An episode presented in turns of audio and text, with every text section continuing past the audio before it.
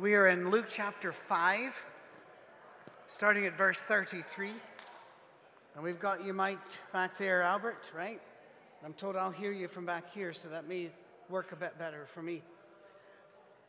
Uh, Jesus is, in this section of Luke, responding to and with Pharisees. And like we said last time, Pharisees are often painted as always the bad guys, but a huge number of the people that followed Jesus were faithful Pharisees who believed in him.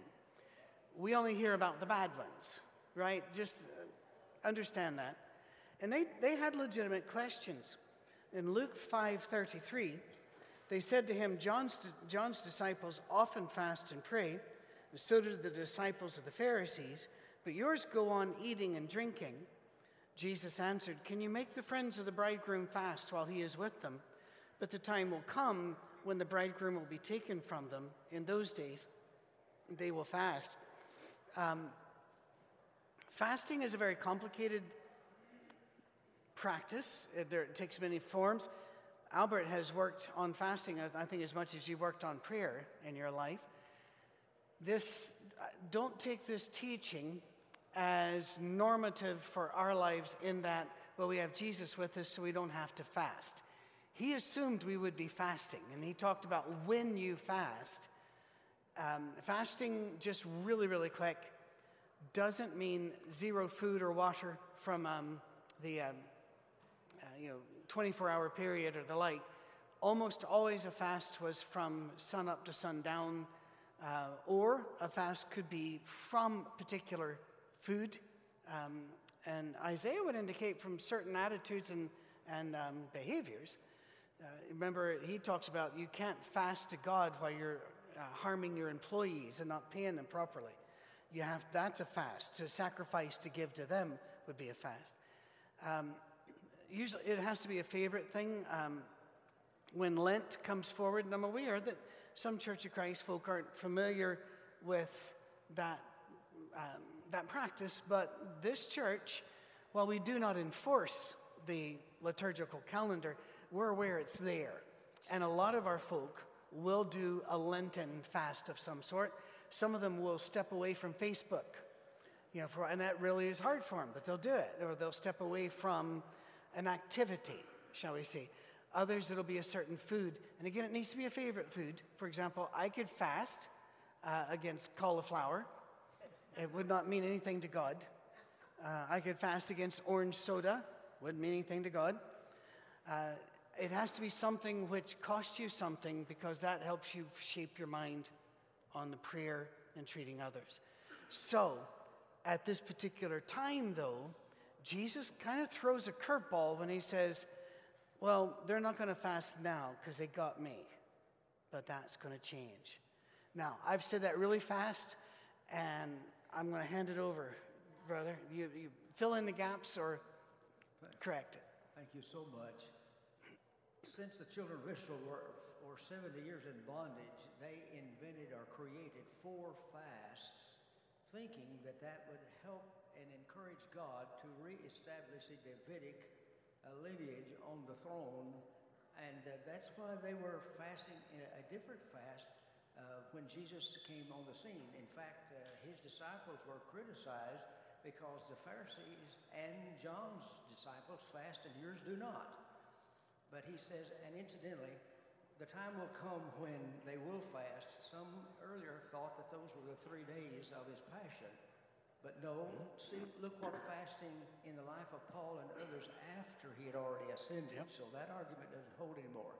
But there's something interesting in this very text in Luke 5, and he told them this parable. All our lifetimes, we have heard about new wine and old wineskins and right. new patch on and, and government. Did you know that that's explaining fasting? And neither Matthew and Mark and Luke, all these verses, along with other verses, constitute more passages on fasting than on prayer, I mean on baptism and the Lord's Supper combined. Now, that do not have anything to do with the weight of anything except that. Right. Uh, the, right now, my book of 200 pages is in the hands of a publisher. It'll be available soon. And it's, of course, food is the matrix that's used throughout it. However, It's really not about food, it's the battle between the flesh and the spirit. Agreed. Um, once you think about, and then I want to come back to something you said. Once you think about what fasting really is, you were created with a need for food and fluid. You have a right to have it. In fact, Paul warns Timothy that the false preachers will come around saying, You shouldn't be eating this stuff, you know, forbidding the meats and forbidding the, and putting all kinds of laws on it. You have the right. When you fast, however, you are therefore looking at yourself and your needs and your rights and learning how to say no. To step back and not let it be about you. That's a hard lesson. That's a very hard lesson. I mean, today I found myself doing the very thing I don't care for, and that is when no matter what you say, the person's going to make it about them. I did that. I was talking to one of our members here, and I said, Where's your wife? I'm stripping the names out. And uh, he said, Oh, she's home with bronchitis. And first thing out of my mouth was, Oh, I've been struggling with allergies. Instead of, I'm sorry she has arth- uh, rather bronchitis. I would hope she feels better. What can we do? No, first thing I did was, Oh, I'm suffering as well. Fasting is a way to remind yourself it's not all about you and to pull back. And since it costs you something, that gives you a reminder through the day that it's not about you. If it doesn't cost you something, you're not going to remember. But it has to be. Um, and I tell you, some of you may not care for this, but our Muslim friends that we work with here, uh, they, teach, uh, they teach me a lot about dedication and fasting. During Ramadan, which they go by a lunar cycle, uh, their calendar, therefore, Ramadan moves through the year eventually, right? Um, and in Nashville, the last couple of years, it's been really hot. We talked to, uh, at, at, the ift, uh, iftar meal, Cami and I talked to people who were building houses for Habitat for Humanity, Muslim women who took no water from before dawn till sunset and built. And so they can't even put mints or gum in their mouth at all. And that dedication was rather shocking, wasn't it? And it, it was, but they didn't look upon it as a intolerable burden. And by the way, when it ended uh, and the sundown comes and then they can eat, that meal is called iftar. It's not the last day of Ramadan, it's, it's every day. It's called the iftar meal when they can eat there. Um, I found it interesting. They had somebody who knew the official sundown time, and they had them go and pray at a certain time. And then when they came back, they were, while we were waiting for the food to be served, there were dates and stuff like this on the table. And they were kind of falling upon it with abandon. And I liked them. I liked the stuff that was there, but I was thinking, buddy, you haven't fasted. Let's pull back and let these people have something. That their dedication was really striking. Um, and it cost them something. And they talked about the cost. By the way, there are, in case you're wondering, all sorts of rules that allow, well, for example, pregnant women are not required, older women, women who are under, or men or women, anybody under medication, children are not required to do this. It, it, it's a humane thing. It's not, it, it's a burden, but it's not an intolerable burden. Now, I want to get back to something you said because I think, um, uh, I think I need to remember this as well. Fast, they were fasting, you said, in order to compel God to do something. I've caught myself doing that. Not so much with the fasting, more with the praying. Um, and that's the opposite lesson that we're supposed to learn from fasting. Uh, fasting is supposed to teach us He's God and we're not. And what are we doing? You know, well, I'm saying we. It's me. I've, there are times that I've been kind of, you know, all right, God, put up or shut up. That, I mean, that's what my attitude was. And so I find it fascinating that you would, you would say that. And you said they had four fasts. Were they all in the same? They, they created four fasts during Okay. Babylonian captivity. Okay. And it's so amazing. See, Jeremiah had said in 2230 that no one will sit on David's throne as as, you know, they're perpetuating the Davidic line after Je- Jeconiah. I mean, it's not going to be anymore. Well, they, and it's so interesting that through the minor prophets, you see them dealing with this issue, believing that to bring back the Davidic rule would bring a greater pleasure from God to his people. And this is why that the Pharisees and John the Baptist's disciples were fasting. And, and, and uh, they said, your do's not. And Jesus said, you're right, mine do not. Because he, fasting in the New Testament was an entirely different issue. And another thing, my Okay. simple definition is giving up something good for something better. Okay, I like that. Something good for something better. Um, think about why, why would John's disciples be bad? I mean, John's disciples should know better because they followed John. They shouldn't be trying to coerce God. They wouldn't have called it coerce God. They would have called it working with God um, as He is their God and such. We can always find other words for it. But tradition, do not be shocked or surprised at how powerful tradition is. Um, I love American football, but I never got to watch it much growing up because dad had other things for us to do. But then I got on my own and I'm going, football, great. But then the Super Bowl would come and it was always a pain because we couldn't watch it because you had to go back to church again. I had to be there at six or seven or whatever the time was and have a repeat of the morning, basically, uh, the same format, but different sermon. And then they would ask, has anybody here been providentially hindered from taking, you know, they- have all that sort of thing, right? When we, I remember the first time we did this was um, in Morgantown. Whenever I said, we're going to move to smaller groups in your communities. This is in West Virginia. Morgantown is just an hour south of Pittsburgh. It's where the West Virginia University is, go Mountaineers. Um, and we were there for like nine years. Wonderful folks, so they were. But nights were tough because you're driving on two lane roads in the mountains. And so we would just tell people, stay home and do small groups. There were people shocked at this. How can you? You're not being faithful. And I would talk to them and say, Do you know when Sunday night services started? It started in the Industrial Revolution when shift work took people out of the rota that they normally were in. So some people were working Sunday mornings. And so we provided another one for them. Uh, it, uh, one person, I just wish you'd do it like the old days. I said, No, you don't.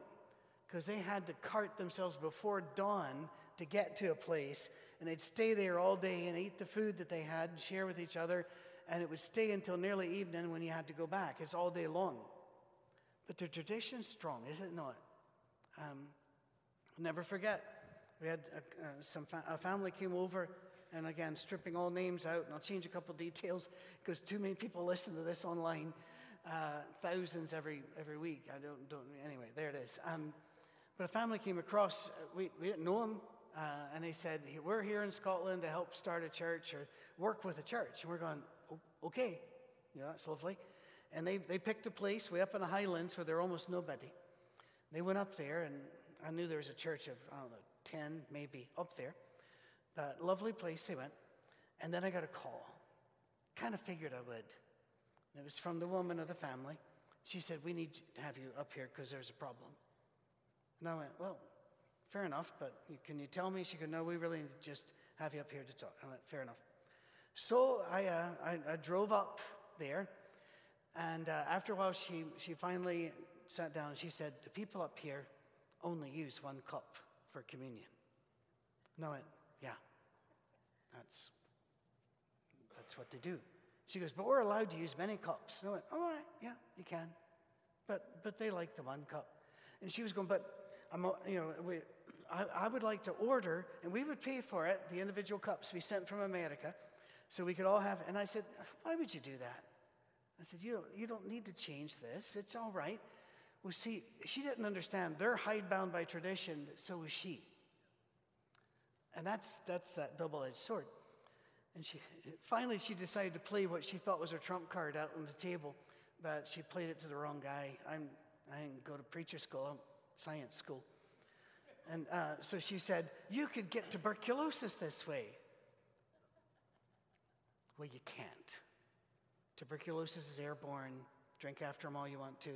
If they sneeze on you and you inhale, fair enough. But uh, I didn't go through that. I just went with her and I said, Wouldn't that be fantastic?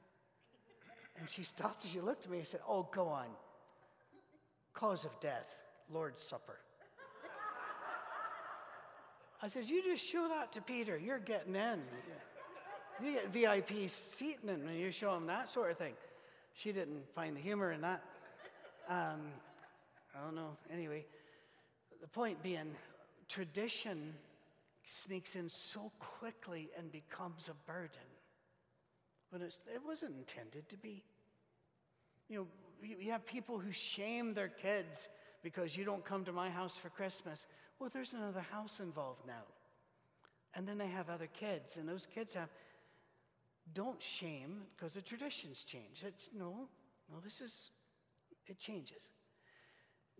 Let me give you an example of this. Um, sans, and, and we'll get right into the wineskin stuff here. By the way, look up wineskins.org is an online only publication for churches of Christ that are kind of like us. All right? Some of them are not quite where we are, some of them may even be a bit further, but the writers there are really good, um, and it's free to read. The, um, the, the wineskins thing, the, the way we can graft tradition in and it becomes a burden. What if I were to say, for example, because it starts with good, what if I were to say, wouldn't it be a good thing that before you left your house every morning, you stopped and prayed for 15 minutes. I think we would all nod and say, well, that, that, that would be a good thing. Well, what happens after that is it becomes a rule. And you can't leave because that would be wrong. That's a very fa- facile um, example, but tradition sneaks in like that. It starts with something good.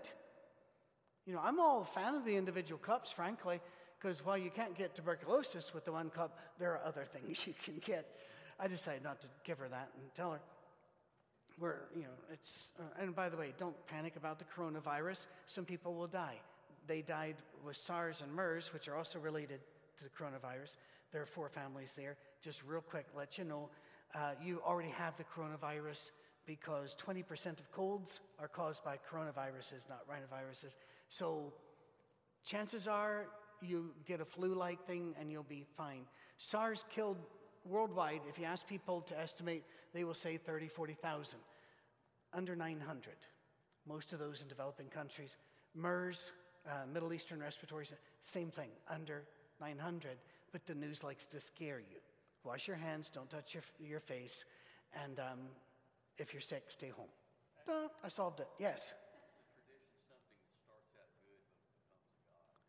Oh, I, that, see, I said starts out, a tradition starts out good and becomes a burden. He says starts out good and becomes a God. That's really true.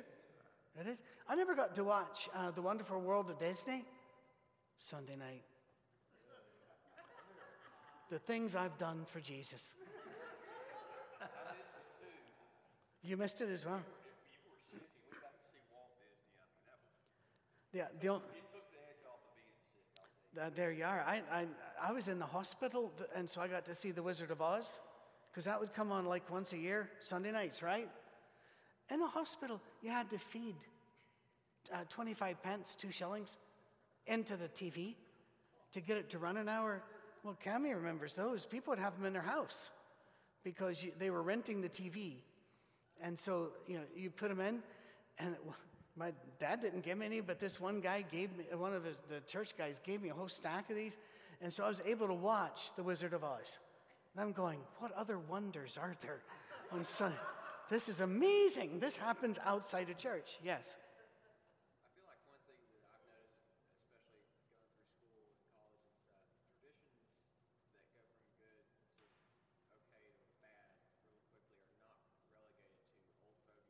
Oh, yeah. Yeah, that's a good point. John is saying that we don't want to point all our fingers at the old fogies on the tradition thing. Young people do it just like this. And so we do have to watch out. I, I know we, are going to run out of time here in about you know, uh, 18 minutes or so, but real quick. There's a, there's a language called Sanskrit, fascinating language that was only used for a very short period of time. But the holy books were written in Sanskrit. So for you, to understand their religion um, and you know, Hindu religion, and to teach it. And like you had to learn a brand new language, and you couldn't understand. If you couldn't understand it, you're out. Rather like the Roman Catholic Church did for a long time, where they used Latin rather than the common speech of the, the people, the vernacular.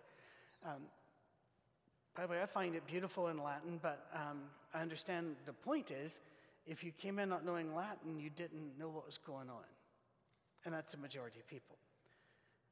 We can do the same to people if we insist upon songbooks and four part harmony.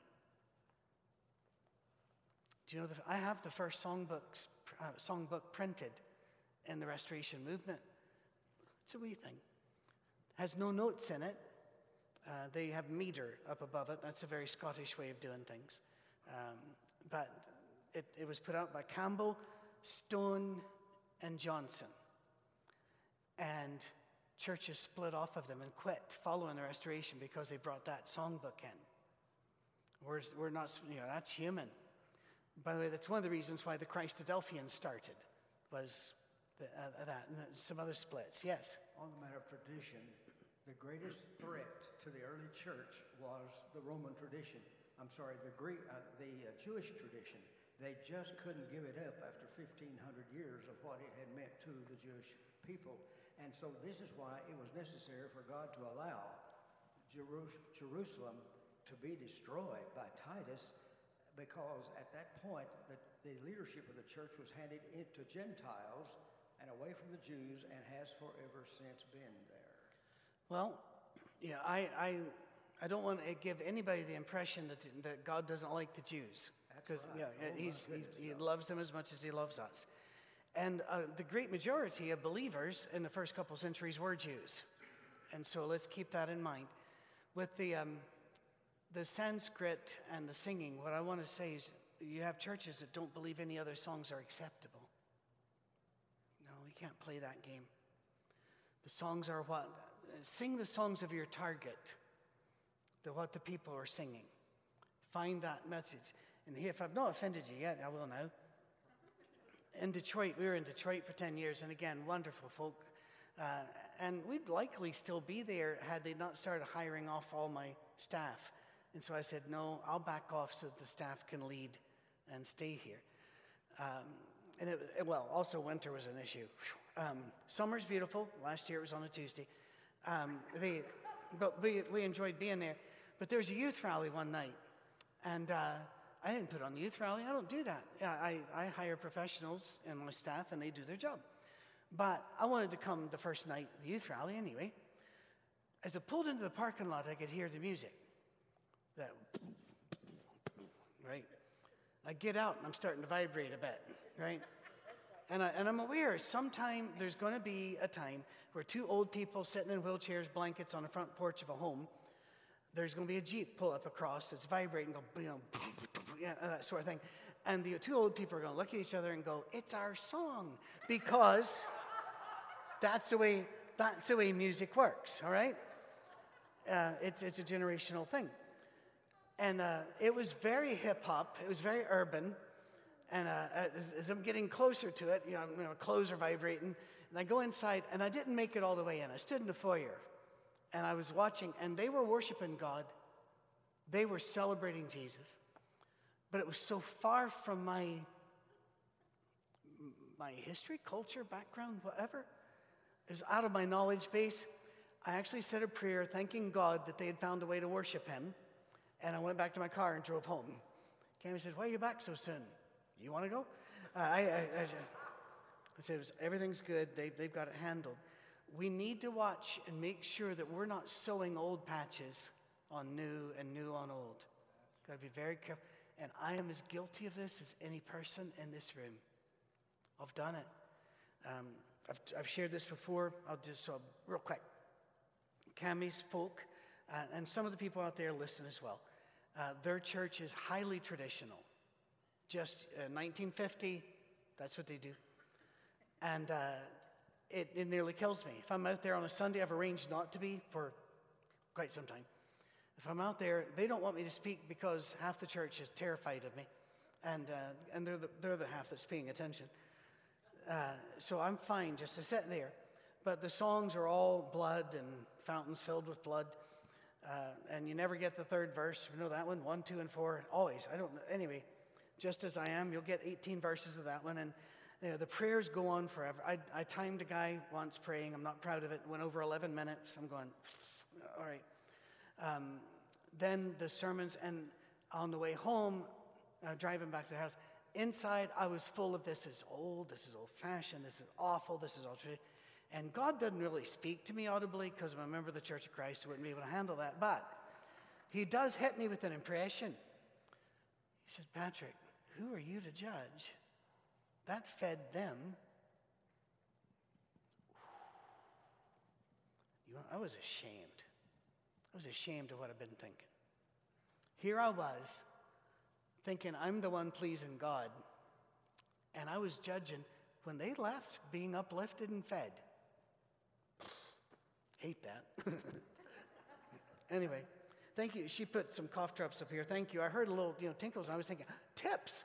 And it wasn't. Uh, but that's, he told them this parable. No one tears a piece out of a new garment to patch an old one. Otherwise, they'll have torn the new garment, and a patch from the new will not match the old. No one pours new wine into old wineskins other than new wine. new wine means it's not fermented yet. When it ferments, it increases in volume, right? You don't put new wine in old wineskins because when the new wine, it'll, it'll crack the old wineskins. Um, if you, I think everybody's aware that they had, um, they did have amphorae, the, the jars that they could put wine in, but most wine was put in skin bags. Um, it wasn't icky. They knew how to do this and do it well. Uh, no one pours new wine into old wineskins. Other the new wine, otherwise, the new wine will burst the skins, and the wine will run out, and the wineskins will be ruined. No, new wine must be poured into new wineskins. And no one, after drinking old wine, wants the new, for they say the old is better. Well, that doesn't doesn't mean the old ways are better. Uh, do you remember light bulb jokes? Those were hilarious, weren't they? Those were great. I'll do this and I'll come right to you. And they would say, like, how many Baptists does it take to change a light bulb? And it was five. One to change the bulb, and four to say they like the old one better. But then when it came to us, how many Church of Christ people does it take to change a light bulb? The answer was change. What do you mean change? We don't need to. You get the point, right? So we will we'll talk about the wineskins, but you're loaded for bear. Come for it. The ending of Matthew's account of this, and Luke and Mark's account of this, and this account ends in, with some interesting statements about the old is better. There were some principles of fasting in the Old Testament that are valid. And that's all, that accounts then for these three amazing and interesting statements at the end of all three of these accounts. I missed a word, and I want the word.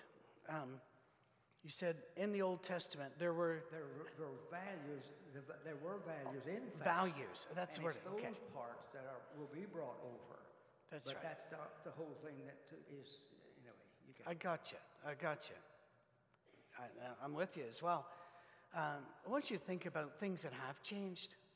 For example, we baptize by immersion, and, and I don't want to change that. I think that's very cool.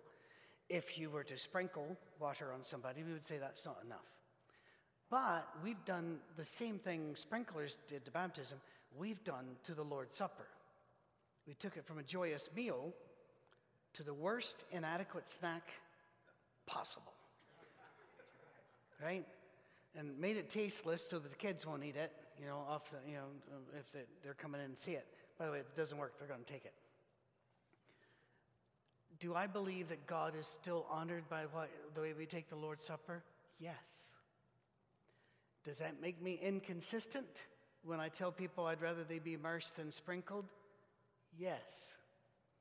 There are values, however, that in, in Romans chapter 14 it says to Patrick, be quiet, don't judge the others. It's up to their judge whether they stand or fall. And I love it, they didn't leave it there. It says, and they will stand, for God will make them stand.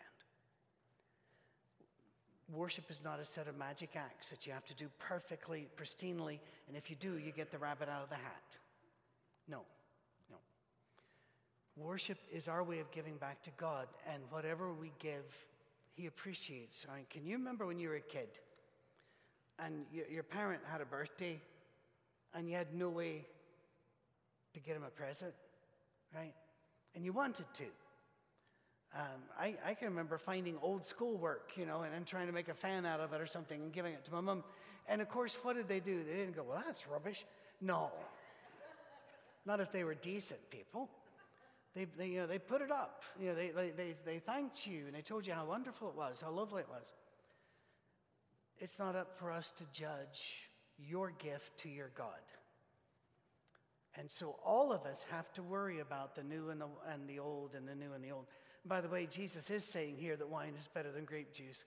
So uh, you're going to have to deal with that one too. That's kind of it's kind of like when I was in White County, Arkansas. That's where Searcy is, which should be pronounced Circe.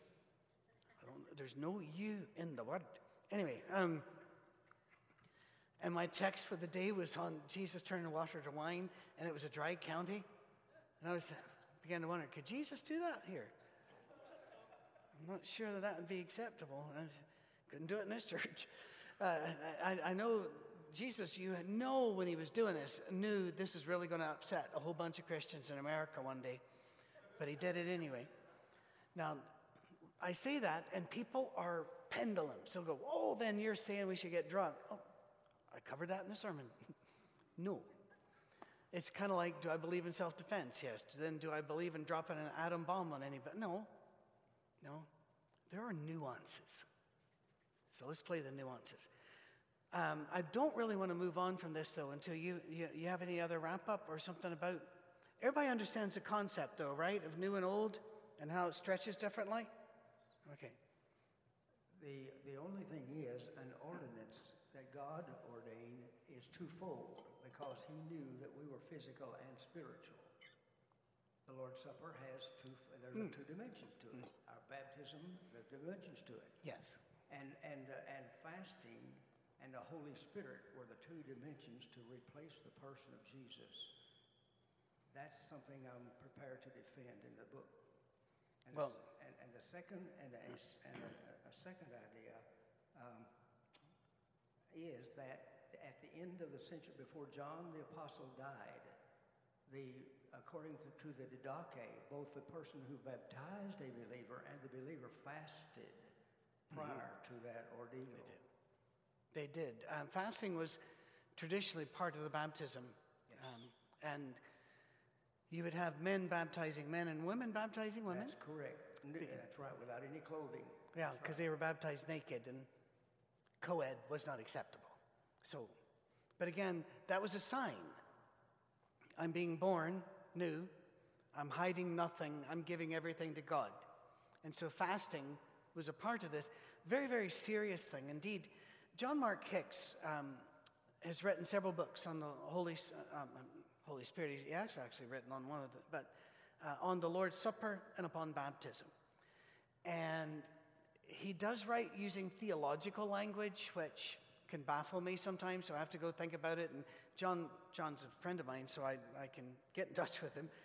But then he wrote, uh, Come to the Table, Something the Water, um, where he combined two of those books on baptism and the Lord's Supper into one, and he could have called it My Other Books for Dummies.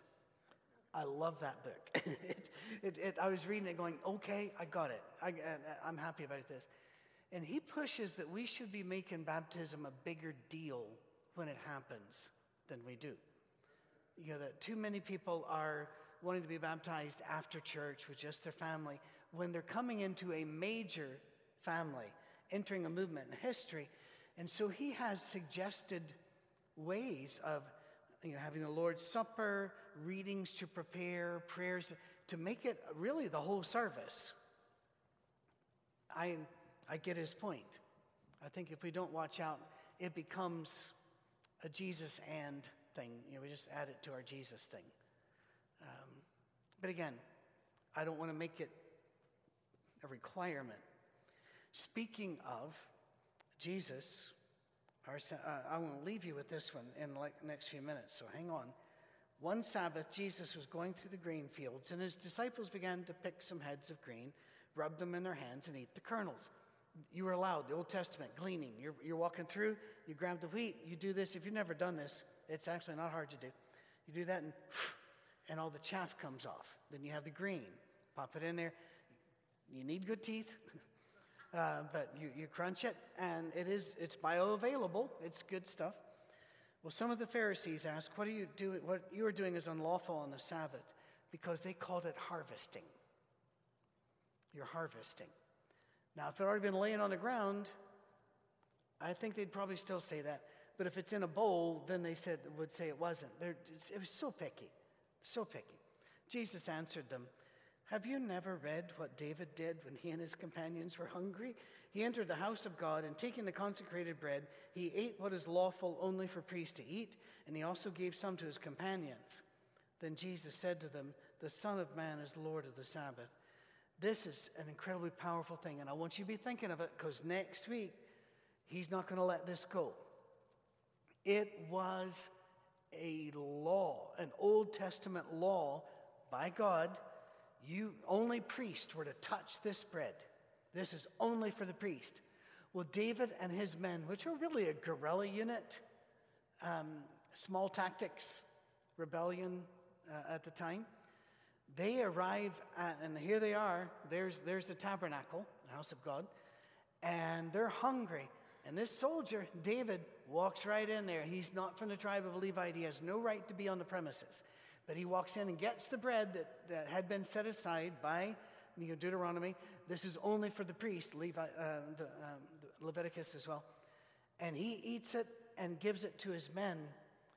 And Jesus is saying, and that's okay because he was hungry. I want you to notice this, and we're going to go back to you, Albert. I want you to notice this. When law and love come, collide, Jesus always picks love. Every single time. And that, my friend, is one of the most staggering things that hit me as I did my six months many years ago reading the Gospels over and over again. Yes, brother. God often sets aside his own law for the higher working of another. There you go. It's just, uh, and we're, I'm, I'm going to leave it at that. Think about that, right? But think about it somewhere else. Go away.